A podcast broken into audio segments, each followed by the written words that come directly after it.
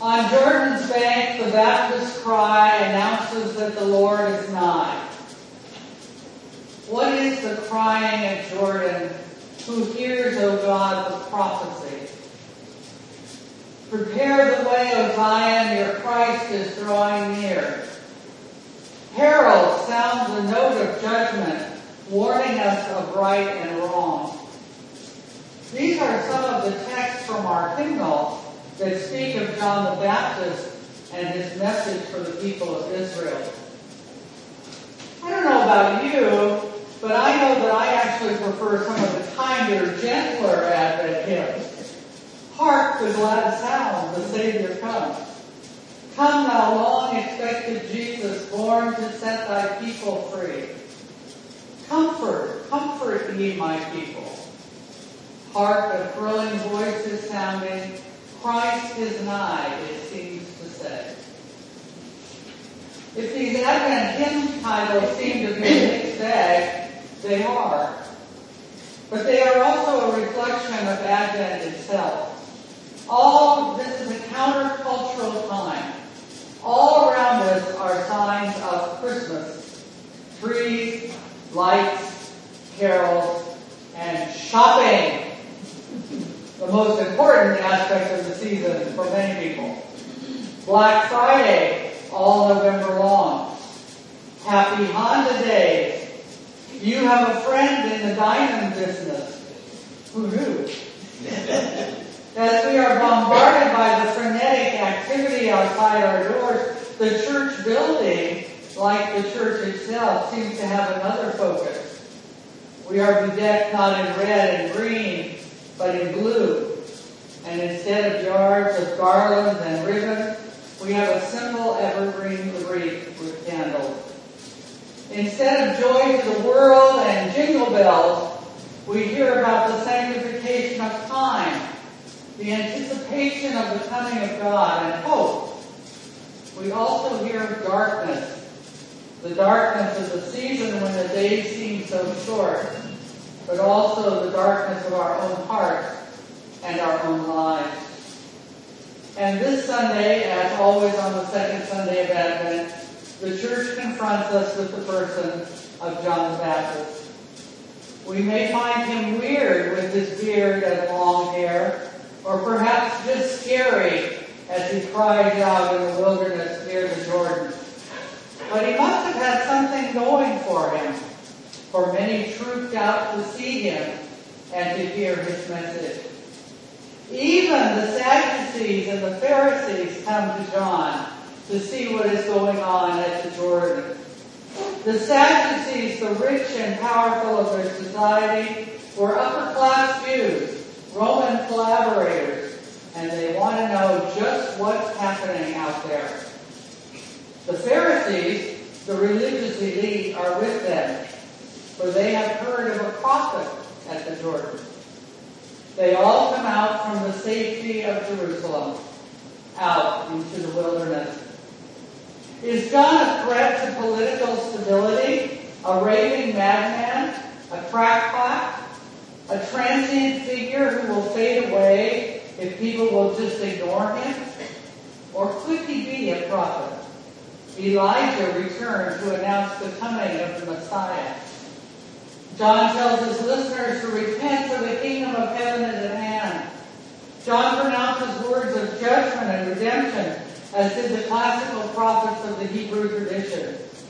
And at the same time, he offered hope to those who had no hope, acceptance to those rejected by their society, help to those who were helpless. John is called by one commentator the patron saint of Christian nightmares. He may seem blunt and outspoken, gruff and judgmental, offer hope and help to those truly in need, truly repentant, truly desiring to know God's will and to do God's work. And he had no time for self-satisfied religious people who were secure in their perceived righteousness. What are we to make of John? What message does he have for us? What is the good news here? In the Gospels, John the Baptizer is a herald for Jesus. And in Matthew's Gospel, which we read this year, the public ministries of both John and Jesus begin with one word, repent. In the Christian scriptures, repentance is more than feeling sorry.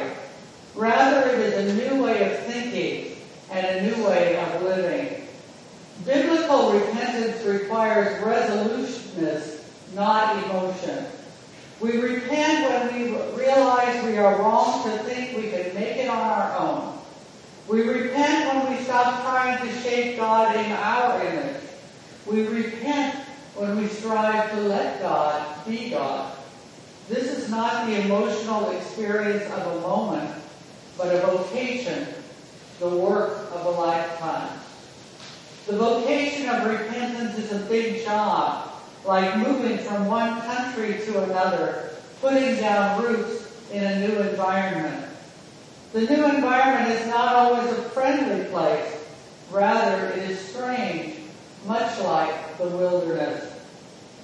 People who live in the wilderness, and I speak from personal experience because I lived in rural Alaska, people who live in the wilderness are often on the fringes of society and on the fringes of life. They may be there by choice, eccentrics who prefer a solitary life, who treasure silence, who thrive on challenge. More likely, those who are in the wilderness are the rejected of society, the misfits, and those who need to live where appearances don't matter quite so much. For the people of Israel, wilderness was a complicated concept. It was to the wilderness that Moses led them after they were freed from slavery in Egypt. Perhaps you remember some of those stories from the wilderness time, how the people of Israel moaned and groaned their way through 40 years. How they forgot what slavery was really like and longed for the leeks, the onions, and the garlic. Instead of that manna that appeared every morning, boring old manna. Yet it was in the wilderness that they were formed as the people of God. It was in the wilderness that they learned of God's love and care for them. They learned what it was to be God's people they learned how to depend on God instead of depending on themselves. And at the end of those 40 years, they had stopped looking back at a time of suppression and servitude through rose-colored glasses.